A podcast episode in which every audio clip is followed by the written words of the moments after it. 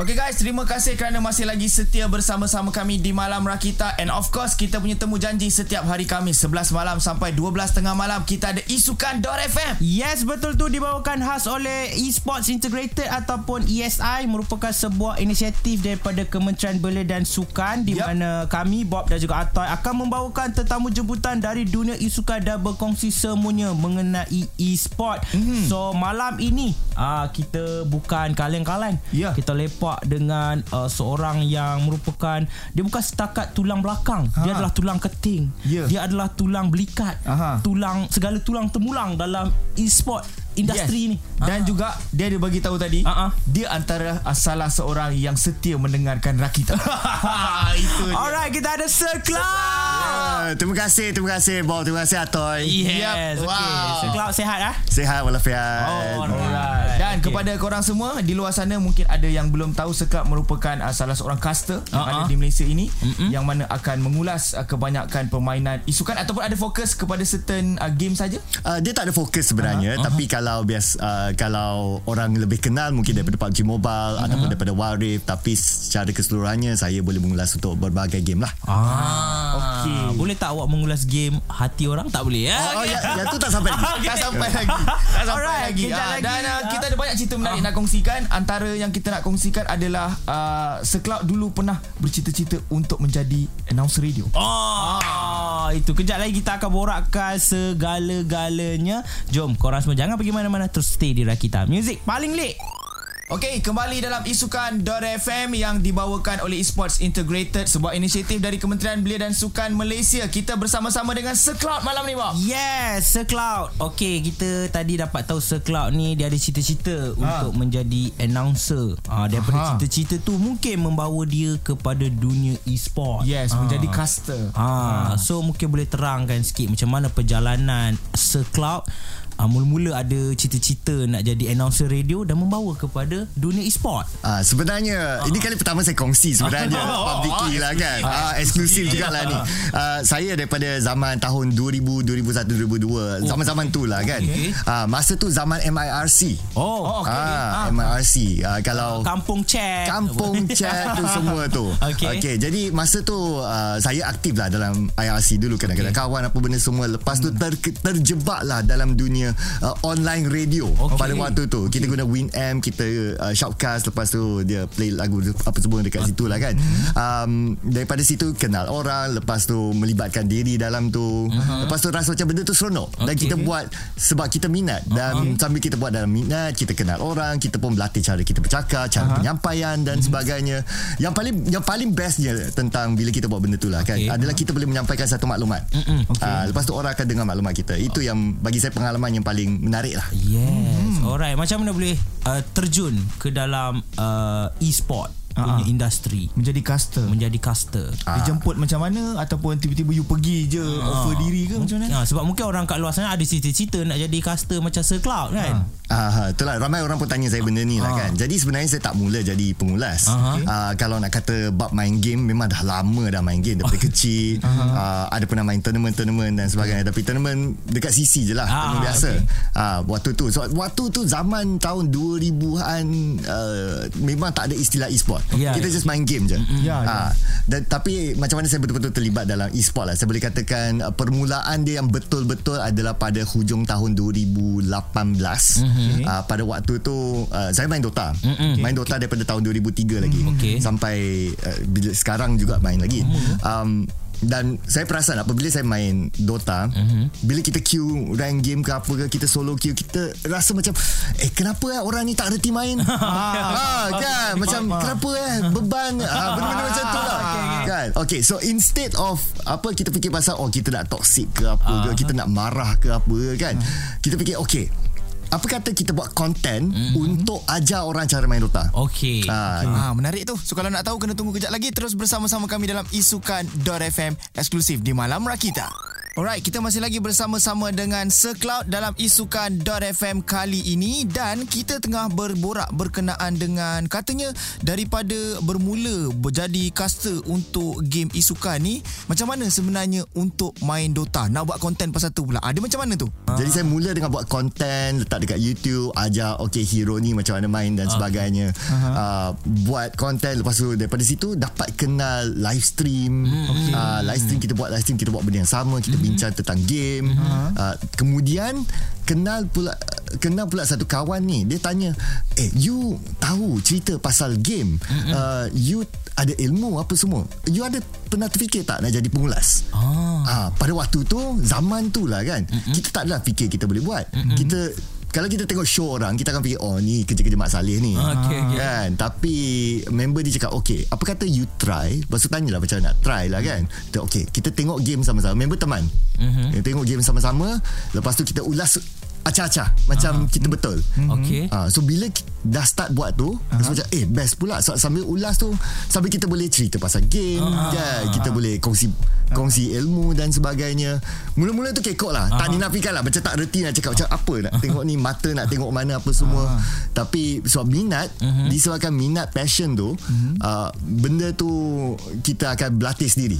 Uh-huh. Member tak ada okay. pun kita akan macam okay nak try, nak try, uh-huh. try. So saya berlatih dalam lebih kurang 3 bulan macam tu lah. Okay. Berlatih sendiri. Uh-huh. Kemudian bila dah rasa confident sikit, beranilah untuk approach organizer yang uh-huh. terima kecil-kecil uh-huh. kan, community untuk macam boleh tak saya mengulas game awak ah. atau nama awak tapi saya ulas free saya tak saya ah, tak minta okay. tak ada cari ya tak ah. sebab masa tu saya pun ada kerja tetap yeah, okay. ah, jadi income tu tak tak menjadi masalah lah okay. ah, saya buat untuk passion je passion okay. je ah, waktu ah. tu oh. ah, daripada situ saya berlatih uh, apa dapat pengalaman uh, untuk mengulas tournament-tournament community mm-hmm. kemudian bila dapat bila saya mengulas satu tournament ni uh-huh. saya jumpa dengan caster Otai okay. nama dia Lin saya ingat lagi da, waktu tu bila habis show uh-huh.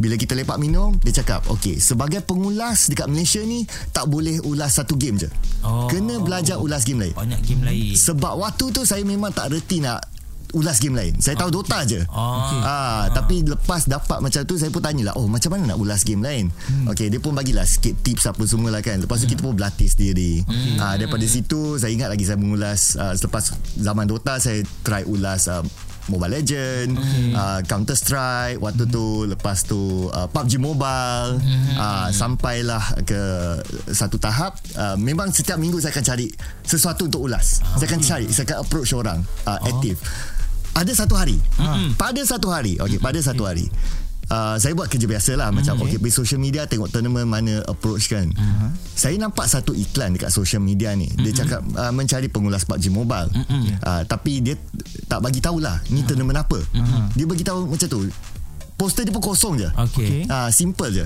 Saya pun macam oh macam biasa oh, try lah kan try, ya. approach apply apa semua. Sekali kita panggil untuk interview. Okay. Oh, macam eh tak pernah pernah sebelum ni. Biasa community punya show ke apa show kecil-kecil dia orang tak ada interview dia orang ah jalan okay, je. Kan. Ah ni kena interview pula.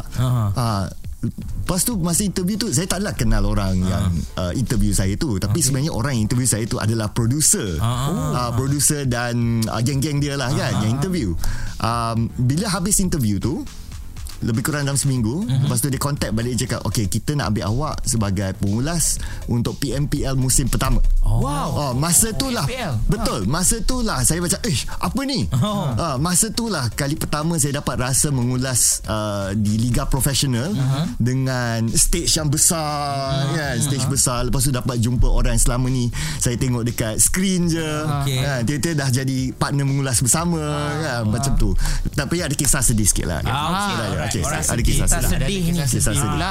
Uh, kita dah uh, ceritakan kisah-kisah gembira dah panjang lebar. Hmm. Kita uh-huh. dengarkan kisah sedih kejap lagi. Terus bersama-sama kami dan juga Seklub dalam Isukan FM di Rakita Music paling lit.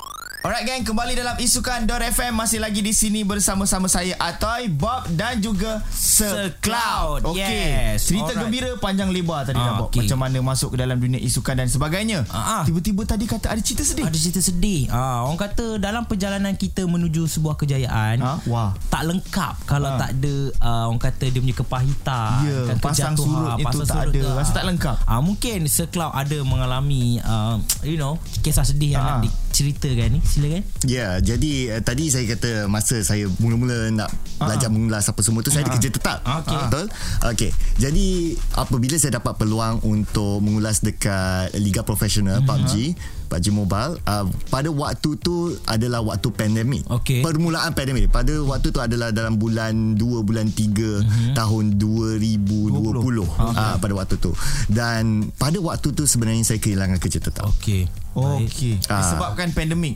Betul. Bukan Dis- disebabkan dapat offer PMPM. Ah, bukan. Okay. Sebab pandemik jadi kita pun tahulah okay. waktu tu ah, macam mana lah kan. Jadi saya antara salah seorang yang kehilangan kerja tetap. Okay. Jadi bayangkan saya uh, dalam umur 30-an hmm. uh, apa parents pun dah apa umur dah meningkat hmm. apa benda semua macam-macam dalam kepala hmm. bila benda tu berlaku. Hmm. Jadi kita pun rasa macam Alamak boleh ke ni hmm. ya kan Kita pun dah selesa tiap-tiap bulan Kita pasti ada gaji uh apa semua hmm. Boleh ke teruskan hidup ni lah kan uh Rasa uh macam Masa tu macam-macam dekat kepala lah yeah, Rasa yeah. macam Nak buat benda-benda yang Yang tak apa-apa pun uh Ada dalam kepala lah kan okay, Tapi rezeki lah lepas hmm. tu daripada mengulas uh, liga profesional hmm. lepas tu saya dapat tawaran untuk uh, bukan saja ulas liga profesional peringkat seterusnya hmm. uh, musim seterusnya dan sebagainya tapi lepas tu uh, saya dapat rezeki lah untuk tawaran mengulas game-game lain okay. dan sebagainya lah jadi hmm. lebih ramai orang nampak hmm. uh, dan daripada situ uh, dia sebenarnya ambil masa yang agak lama jugalah yeah. mungkin dalam hampir setahun hmm. untuk betul-betul rasa macam oh actually okay ni aku yeah. aku boleh hidup ni sebenarnya uh, dan uh, aku uh. boleh hidup bukan takat boleh hidup boleh jaga mak ayah uh, boleh jaga kucing lima ekor okay. uh, dan sebagainya lah okey tertarik dengan uh, isu uh, berkenaan dengan hilang kerja mm-hmm. tetap uh. kemudian mulakan kerjaya dalam isukan Terfikir uh, satu soalan dekat aku Bob Apa dia? Uh, mungkin kau nak tanya dulu? Tak, aku tak nak tanya Cuma aku nak ajak orang ramai Belajar tentang moral Daripada Sir Cloud ni Betul, betul uh, kita tahu orang kadang-kadang ada skeptikal kepada Betul. dunia isukan kan Aha. tetapi cerita uh, Sir Cloud ni mm-hmm. kehilangan kerja dan akhirnya dia kata dengan e-sport mengulas jadi caster dan sebagainya hmm. mampu menjana kehidupan dia ha, katanya dapat menjaga kucing lima ekor uh, ibu dan ayah so yeah itu adalah satu uh, justification uh-huh. kepada dunia sukan sebenarnya mampu uh, memberi penjanaan income kepada orang-orang yang ada dalam ni. Uh. Alright. Uh, saya nak tanya pendapat uh, sekelap kejap lagi berkenaan dengan isukan dan juga karier masa depan. Kejap lagi kita uh-huh. akan sambung terus bersama-sama dalam isukan.fm yang dibawakan eksklusif di Malam Rakita. Masih lagi bersama Bob Atoy dan juga Sir Cloud dalam isukan.fm. Baik, yep. sekarang kita bersama dengan uh, Sir Cloud uh-huh. dan juga menerima anugerah yang kita check out kat sini iaitu PUBG Mobile Influencer Malaysia uh, dalam Most Hardcore Awards 2021. Yep. Wow, Nampak? 2021. Insan besar ni. Ya, yeah, betul. Aku Habis main PUBG Mobile tu selalu kalah je. Ha? Aku dah uninstall. tak kerti main. Okey, Sir Cloud, kita nak tanya berkenaan tadi kita tertarik dengan dengar perkongsian mm-hmm. bila sekelap kata hilang kerja mm-hmm. kemudian uh, dapat bangkit semula dengan kerjaya dalam isukan mm-hmm. pendapat sekelap sebenarnya kerjaya dalam isukan ni untuk jangka masa pendek ataupun dia ada peluang untuk masa depan yang cerah dengan kerjaya bersama dengan isukan ni sekelap Uh, saya saya percaya sebenarnya mm-hmm. yang uh, kerjaya dalam isukan ni mm-hmm. ada jangka masa panjang dia. Mm-hmm. Akan tetapi ianya bergantung kepada individu mm-hmm. sendiri. Kalau individu selesa, katakan mm-hmm. kalau dia selesa hanya buat satu perkara sahaja, mm-hmm. saya rasa benda tu akan menjadi jangka masa pendek lah. Mm-hmm. Ha, tetapi kalau individu tu rasa macam oh okey dia nak belajar lebih lagi. Okey uh-huh. daripada contohnya lah kan.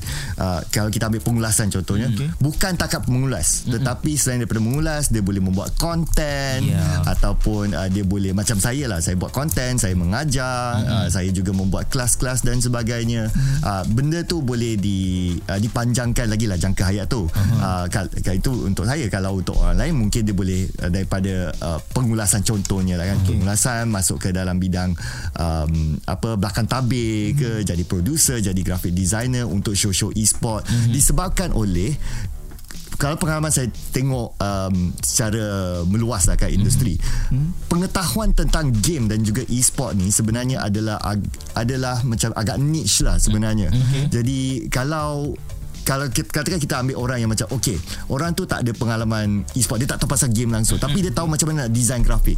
Orang tu akan susah sikit nak design grafik mm-hmm. untuk membuat e-sport show mm-hmm. berbanding dengan orang yang memang dah dalam e-sport contohnya. Yeah, Jadi yeah. kalau asalkan individu tu dia uh, berani ataupun dia uh, dia mahu mm-hmm. untuk belajar lebih, dia nak explore lebih, memang boleh pergi jauh. Ah. Alright. Jadi sebenarnya tak adalah orang kata uh, one hit wonder ah. kalau kata kerja-kerja dengan isukan ni sebab kita tengok memang betul dapat pulangan banyak uh-uh. dapat sekali cash tu tinggi tapi orang mula berfikirkan tentang future tentang masa depan what's next uh-uh. selepas kau berjaya dengan satu-satu pencapaian dalam isukan apa lagi selepas itu ah, itu kadang-kadang masih lagi belum jelas di pandangan mereka-mereka kat luar sana sekelab ah, hmm. betul tu dengan pandangan Atoy itu ah, setuju sebab ah. tu bila saya saya juga mengajar uh part time e-sport uh-huh. uh, di uh, TAUC juga uh-huh. dan uh, apa yang saya ajar kepada student saya sebenarnya uh-huh. adalah saya perkenalkan kepada mereka e-sport ni adalah satu industri uh-huh. okey ah, jadi jangan fikir okey e-sport ni hanya main game saja uh-huh. lepas tu dapat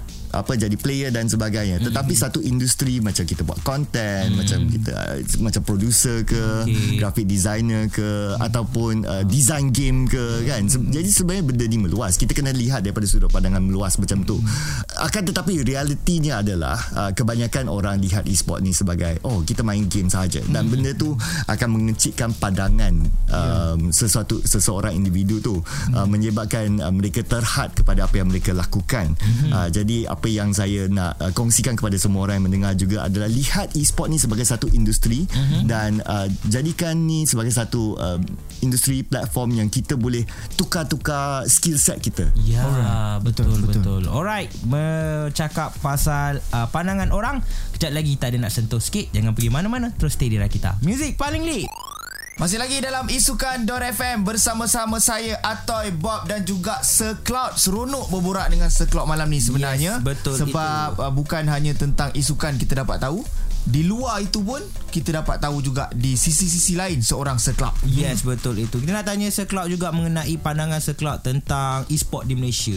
Apa pandangan seklub sekarang ini di tahap sekarang ini? Adakah wajar dikembangkan uh, lagi ataupun macam mana pandangan seklub? Hmm, sememangnya sangat wajar dikembangkan lah. Hmm. Uh, kalau saya nak kata uh, kita punya e-sport ni dalam satu line, saya akan hmm. saya akan kata kita shot sendiri. Oh, kita shot oh, kita shot sendiri. Kita shot okay. sendiri. Dan, dan kenapa kita ah, shot kenapa sendiri? Kenapa dikatakan kita shock sendiri? Ah, kita shock sendiri sebab kita rasa de- dalam e-sport ni, dalam industri e-sport ni, kita mm-hmm. kita besar, kita solid. Mm-hmm. Okey, tapi kalau kita lihat luar daripada e-sport, ada banyak lagi peluang sebenarnya untuk uh, mengembangkan di luar e-sport. Hmm. Jadi kalau saya bagi contoh lah kan kalau kita boleh ambil sponsor-sponsor yang tak ada kaitan dengan e-sport pun. Hmm. Tak ada kaitan. Contohnya sponsor baju ke makeup okay. ke kan. Okay. Sebenarnya benda tu boleh di disambungkan melalui hmm. e-sports hmm. kan. Uh, sebab kita kita buat show pun kita pakai makeup juga. Hmm. Dan kita pun pakai baju juga dan hmm. sebagainya. Jadi sebenarnya dia banyak lagi uh, perkara-perkara ataupun area-area yang kita boleh kembangkan. Sebab hmm. kalau kita nak lihat di dalam e-sport je, kita sebenarnya di dalam satu uh, bubble uh-huh. dan bubble kita sebenarnya sangat-sangat kecil. Uh-huh. Uh, saya mengenali benda ni sebab apabila saya buat uh, sekarang kan saya buat segmen-segmen ataupun saya buat interview dengan orang uh, ataupun media yang tak ada kaitan dengan e-sport langsung uh-huh. dan saya dapati yang oh okey sebenarnya um, mereka masih lagi sedang cuba untuk mengendali dunia e-sport ni. Uh-huh. Jadi kalau itu baru satu bahagian dan uh-huh. bayangkan kalau kita lihat dunia korporat macam mana? Dunia korporat masih lagi uh, boleh melihat uh, macam mana uh, e-sports ni boleh kita kita boleh sambung kita boleh hubung kaitkan ya, macam ya, tu ya. boleh kembangkan lagi okey hmm. kita uh, dah banyak bercakap tentang e-sport sekarang hmm. ini kita juga ada baca dekat social media seklub hmm. berkenaan dengan persatuan haiwan terbiar haiwan terbiar ha, uh, mungkin, mungkin boleh kongsikan sikit macam mana peranannya seklub dalam uh, persatuan ni uh, saya sebenarnya sebagai uh, brand uh, ambassador okay. untuk mereka dan pada masa yang sama saya juga uh, bantulah untuk uh, turun padang mm-hmm. sekiranya ada dan sebenarnya saya mengenali mereka waktu tahun lepas tahun 2001 ujung 2001 masa mm-hmm. tu kita ada banjir besar uh-huh. uh, sekitar 2021. Malaysia 2021. Okey. Uh, tahun uh, lepas tu lah. Ha. Ya, yang banjir ya, besar sekitar uh, Malaysia uh-huh. dekat Shah Alam, uh-huh. kita ingat uh, dekat Johor ada, dekat uh-huh. Terengganu ada dan sebagainya, Ulu Langat dan sebagainya. Kisah dia macam ni. Saya masa tu dekat rumah dan uh-huh. bila saya lihat banjir-banjir macam ni, saya tengoklah social media semua uh-huh. dan banyak orang kongsi tentang um, masalah banjir. Yeah, uh, okay. Orang manusia dan sebagainya. Uh-huh. Tetapi ada satu gambar yang saya nampak menyayat hati. Uh-huh. Uh, ada satu gambar adalah kucing di bawah tayar dan air tu naik. Oh, okay. Ah, di bawah tayar kereta. Dan pas, pada waktu tu saya tergerak macam okey saya tak boleh duduk diam. Masa tu Ah. saya dah tak tenang dah. So, Okey. okey okay, sebelum ni memang saya uh, banyak terlibat dalam uh, haiwan lah kan. Uh-huh. benda-benda haiwan. Tapi waktu tu saya tak boleh duduk diam. Jadi saya pun pergilah bawa lah barang apa-apa yang ada dekat rumah carrier ke apa saya pergi je dekat uh, Shah Alam tu untuk tengok apa yang saya boleh bantu. Okey. kan? Daripada situ sebenarnya saya mula mengenali Persatuan Haiwan Terbiar. Mereka juga melakukan inisiatif di mana mereka masuk ke dalam tempat-tempat tu banjir. dan mereka bantu haiwan-haiwan yang terperangkap Ah. sewaktu banjir Oh, Oh, wow. Murni itu sangat-sangat murni ya. Yup. Ah, terima kasih kepada Persatuan Haiwan Terbiar ni tak kala kita chaos hari tu kan terhadap orang dan Ya, sebagainya kita lupa ah, pasal kita lupa haiwan. tu, tentang haiwan. So kepada korang semua boleh support uh, uh, Secloud dan juga Persatuan Haiwan Terbiar ni dengan beli merch eh. Ya, betul. Ah, so boleh pergi dekat mana merch dia? Uh, uh, ada dekat The Merchase boleh lihat uh, di bawah Save the Strays by Sir Cloud. Mm-hmm. Uh, dekat situ uh, merchandise uh, berkenaan dengan uh, apa haiwan-haiwan dan uh, setiap pembelian akan disumbangkan kepada Persatuan Haiwan Terbiar. Alright. je. Mantap. Dan juga kejap lagi kita nak dengarkan mungkin Secloud ada harapan dan juga nak kongsikan macam mana orang nak selalu keep in touch dengan Secloud terus bersama-sama kami dalam isukan FM eksklusif di Malam Rakita. Okay guys, terima kasih kerana terus setia di Malam Rakita. Kita dah hampir sampai ke penghujung untuk lepak dalam isukan FM bersama-sama dengan Secloud. Yes, betul itu. Pumpam-pumpam panjang lebar kita dah berborak kan. Mm. So sekarang ni kita nak dengarkan harapan Secloud untuk e-sport di negara kita. Right, harapan saya untuk e-sport di negara kita adalah saya harap yang kita sebenarnya boleh mengembangkan lagi e-sports di dalam negara kita. Mm-hmm. Kalau saya nak bagi contoh negara jiran kita baru-baru ni dia ada banyak menjadi uh, host mm-hmm. kepada tournament-tournament international. International, Contohnya macam uh, Dota TI Ya, baru-baru ni, mm-hmm. uh, lepas tu uh, PMGC, lepas tu Tak lama lagi macam M4. Tak Ah, lama M4 World Championship. M4 dan sebagainya banyak banyak yang keluar yang berada di luar negara kita mm-hmm. saya mengharap uh, pada satu hari kita kita yang boleh menjadi host kepada mm-hmm. semua tournament-tournament ni bukan saja uh, ini akan memberikan uh, satu sudut positif kepada e-sport positif dalam scene e-sport tetapi mm. kalau kita fikir daripada segi uh, tourism Ah, pelancongan benda-benda macam ni pun boleh ditingkatkan lah jadi harap kita ada lebih banyak sokongan daripada pihak-pihak berkenaan mm-hmm. uh, sama ada daripada atasan ataupun daripada komuniti juga mm-hmm. dan kalau saya cerita tentang komuniti. Saya juga mengharap yang komuniti boleh terus menyokong e-sport kita mm-hmm. tanpa mengira game. Ya, tak kira apa game pun kalau benda tu uh, ada tim Malaysia mm-hmm. kalau benda tu dilangsungkan di Malaysia contohnya biarlah kita bagi support 100% Yes, Betul, betul. Semoga lebih ramai orang terbuka uh-huh. berkenaan dengan isukan di negara kita. Okey Bob, Mm. kita nak tanya sosial media Bob. Alright, so mana yang nak dapat uh, update pasal Secloud? Ah, nak panggil jadi pengulas ke apa ke? Ah, ah. Macam mana caranya Secloud? Ah, ah, saya uh, boleh dihubungi ataupun boleh follow saya dekat Ah. saya punya Instagram, Mhm. TikTok, Facebook, YouTube, uh, ya yang ni yang paling aktif uh, Twitter. Ah, Twitter. Ah, boleh cari saya di Sir Cloud My. Saya punya handle tu memang ada. My tu siap Malaysia ni. Ah, Yes, Ah. yes, yes. yes. Demi So- negaraku. Alright Demi lencana di dada Ya. Alright So jangan lupa korang semua uh, Follow Secloud kan Yang mana nak jadi uh, Caster Sangat-sangat disarankan Sebab banyak yang korang boleh belajar Daripada Secloud Dan Jangan lupa untuk korang semua Kalau terlepas episod-episod Isuka.fm sebelum ini mm-hmm. Boleh dengarkan secara podcast Di rakita.my Alright, kita nak ucapkan terima kasih banyak-banyak kepada Secloud dan kita wish very good luck untuk future uh, untuk perkembangan career untuk uh, kejayaan dan kemajuan selepas ini. Alright. Kita sama-sama doakan. Betul okay? tu. Dan terima kasih kepada ESI uh, Esports Integrated kerana membawakan eSuka.fm dan terima kasih juga kepada Kementerian Belia dan Sukan. So korang semua jangan pergi mana-mana terus layan Rakita. Selamat malam. Wahai bunga. Selamat beradu duhai semesta. Kita jumpa lagi. Assalamualaikum. Selamat malam. Bye bye.